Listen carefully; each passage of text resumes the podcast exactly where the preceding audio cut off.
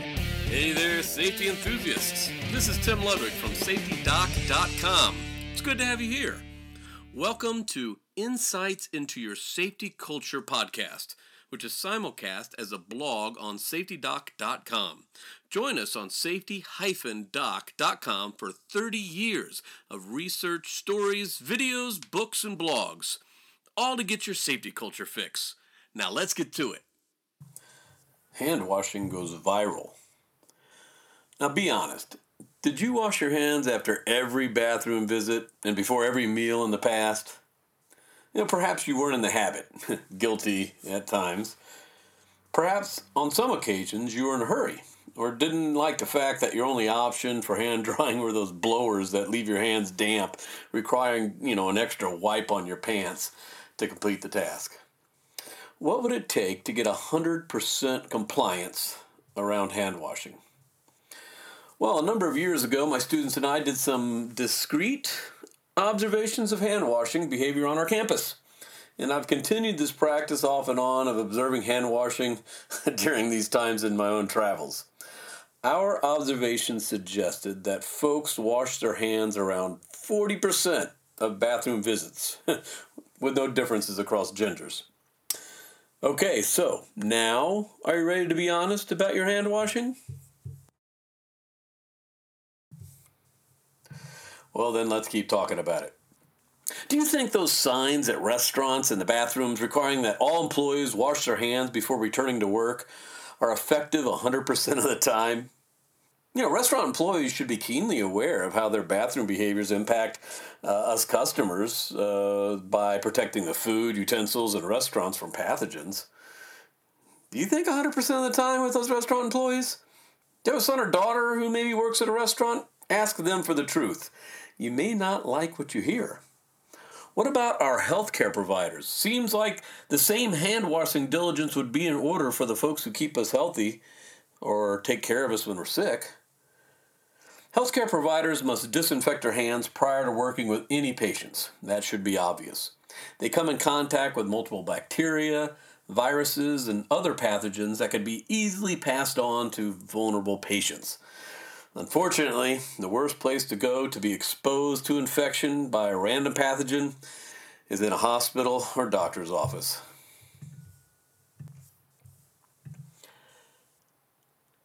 One of my favorite authors, an Appalachian State graduate, is named Stephen Dubner. He wrote Freakonomics. You should check out his podcast, Freakonomics Radio, I think it's called. Mr. Dubner loves to cite a 1996 study from a pediatric hospital in Australia. When asked to self-report their hand sanitizing practices, doctors in this hospital said they performed the act about 73% of the time.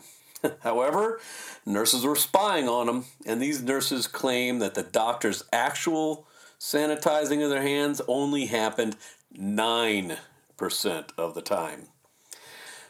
My former student, Sarah Stevens, and I had our lab observe certified nurse anesthesiologists during their intravenous line procedures.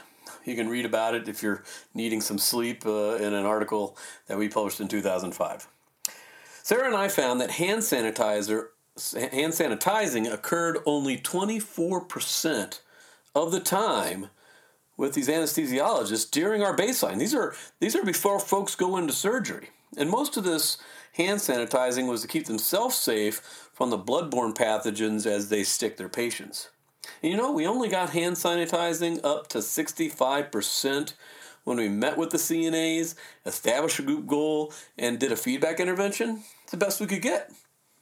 And even though we didn't report this since they didn't do any kind of informed consent, we did notice that doctors who performed these intravenous line procedures on their own prior to surgery, they were much worse at protecting themselves through hand sanitizing.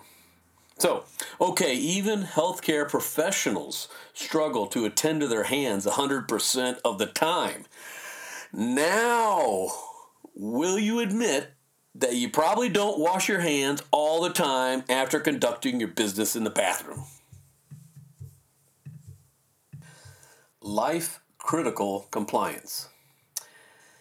Well, now that we finally got most of you to admit that you're not 100% compliant in your own safe hand-washing behaviors in the bathroom, let's turn the conversation to the types of life-critical behaviors we ask our employees to do to protect their safety.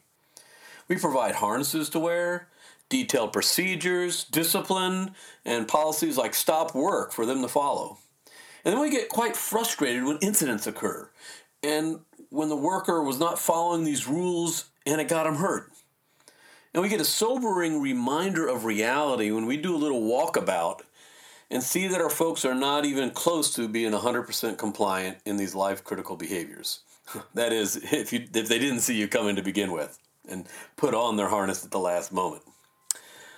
All of those antecedents you put in place, such as training, operating procedures, posted rules, and safety meetings, don't assure compliance to the behaviors it's trying to target. Certainly, they have an impact for some of your workers, probably the same ones who go the speed limit all the time while driving their personal vehicles. But antecedents only direct the behavior. They don't motivate. They have to be associated with a consequence to adequately discriminate the right behavior to do in the circumstance. The only consequence rules are associated with are punishment. But we all know that punishment is improbable to the common worker. What is probable? That complying with these rules require effort. It requires cumbersomeness and requires extra time. That's probable. To do the life-critical behaviors, we're asking for more effort, more cumbersome work, and spending extra time doing the task. These are the works version of hand washing, where you still have to use your pants to dry off completely. So can we get to 100% compliance? Well, I'm writing this in the midst of the coronavirus outbreak that's hitting across the world. I just canceled a work trip to Africa.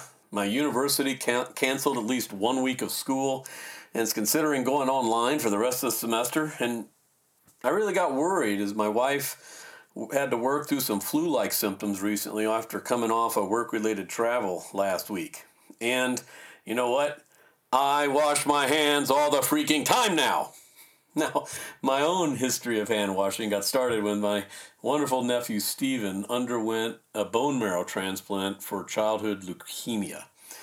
His brother Jacob was an exact match. It was a blessing. And now, some 15 years later, Stephen announced to the family not to worry about him during the coronavirus outbreak because his immune system is close to 100% functioning. This is because it's his brother Jacob's immune system that he possesses. However, back when Steve-O was going through the year-long multiple chemo procedures that knocked out his immune system, our whole family religiously washed our hands prior to our visits. We washed our hands all the freaking time to protect Stephen. And you know what? It works. It does. In my job at the university, I come in contact with hundreds of students a day in my classes and in meetings. They are a cesspool of germs and nastiness, with a large dose of awesomeness mixed in. It's easy to suffer the latest flu or cold being in such constant and close contact with these folks from all over the region and now all over the globe. After Stephen, my nephew, taught me to wash my hands more habitually, I rarely, if ever, get sick. Yeah, do that hand-washing thing. It works. This is Tim breaking into this podcast to tell you about my book, Dysfunctional Practices That Kill Your Safety Culture. A manager finds himself on top of a stepladder. A woman removes the guard to her machine. A worker is not wearing her safety glasses in the plant. A rustabout uses the wrong size clamp instead of retrieving the right tool. A supervisor teaches a new worker to take a shortcut. A mechanic climbs on top of an active machine to find the oil leak. What? Why do these folks do these things? Is it because they're stupid? We'll find out. Read or listen to the first chapter of Dysfunctional Practices on SafetyDoc.com. Dysfunctional Practices, available now on Amazon and Lulu.com. And now, back to our podcast. I'd be curious, after this current viral crisis that's captured the attention and anxieties of the whole world, I'd be curious if hand washing after visiting the bathroom is now far above the 40% that Sarah and I saw back in the 1990s. And think about it. Are you washing your hands all the time now, too? I bet you are.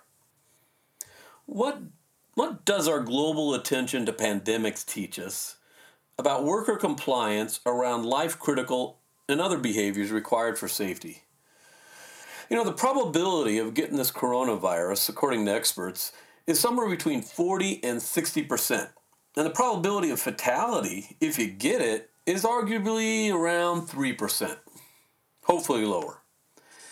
Now, at your work site, if the odds of getting disciplined for an unsafe act were 40 to 60%, and the odds of death, if you were engaged in this at-risk behavior, were 3%, do you think we would have something closer to 100% compliant in the workplace?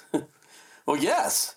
Negative reinforcement works when the odds are so significant.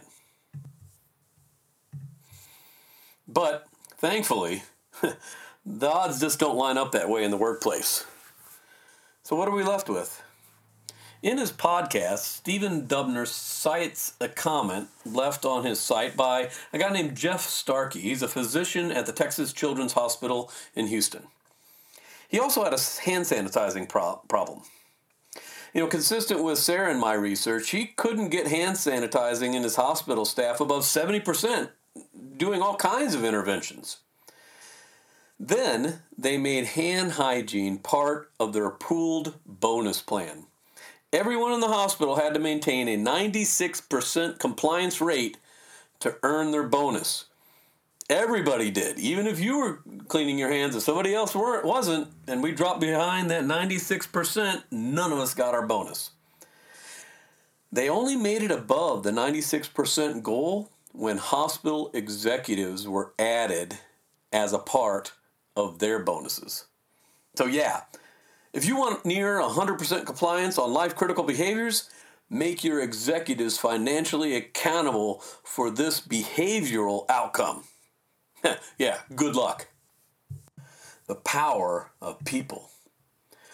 One thing I'm certain of is when I'm teaching a safety workshop and we take a break and some of us go to the bathroom, is that 100% of workshop participants wash their hands during this break.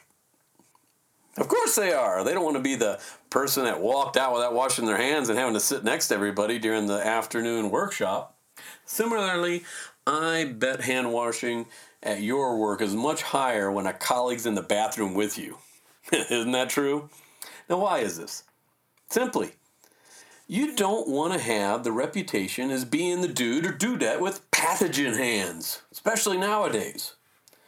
Well, fortunately, in many occupations, we have colleagues working around us that may direct our behavior toward actions that keep yourself or others safe.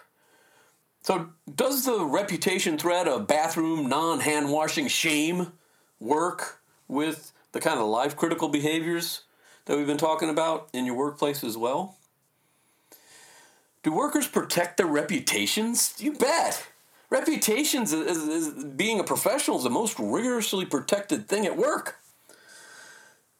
But ask yourself, when someone takes an obvious shortcut or takes off PPE to make work easier, does that harm their reputation as a worker at your site? Alternatively, when a worker alerts another worker about the risks they're taking and maybe suggests a safer alternative, is that caring worker's reputation harmed because they're being the safety fairy? Or maybe they're actually calling somebody out? That's a big no-no out there. Well, it comes down to culture. What is your cultural norm? When a worker is doing something risky, are other workers willing to step in and coach their peer? Would doing so be a risk to the reputation of either worker involved? What would be said behind somebody's back if this happened? I've argued in my books and blogs that culture is not some complicated, feel-good construct that, frankly, nobody really understands. Culture can be broken down into a behavior, and therefore can be proved. My definition is culture is people talking to each other. What talking is going on now that hurts reputations at your place? What talking can you promote through your safety programs, like behavioral safety, that turns the table in such a way that coaching fellow workers on safe behaviors is actually reputation building? It can happen. I've seen it many times. It takes time, as does any process of shaping behavior across the workforce, and management force for that matter, but it is the most valuable protective means available. It takes people depending on each other and valuing those discussions to build the safety culture that will sustain safety in your worksite.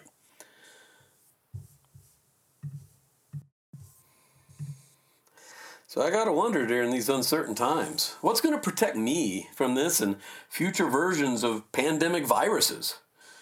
Certainly decisions made to curtail conferences and classes and basketball games may help us as we don't get together in big groups, as will travel restrictions and, frankly, the general paranoia from keeping people off the streets.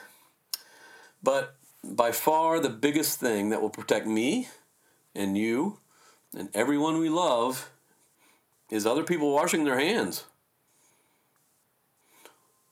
We've always been in this together, folks. Let's beat the odds.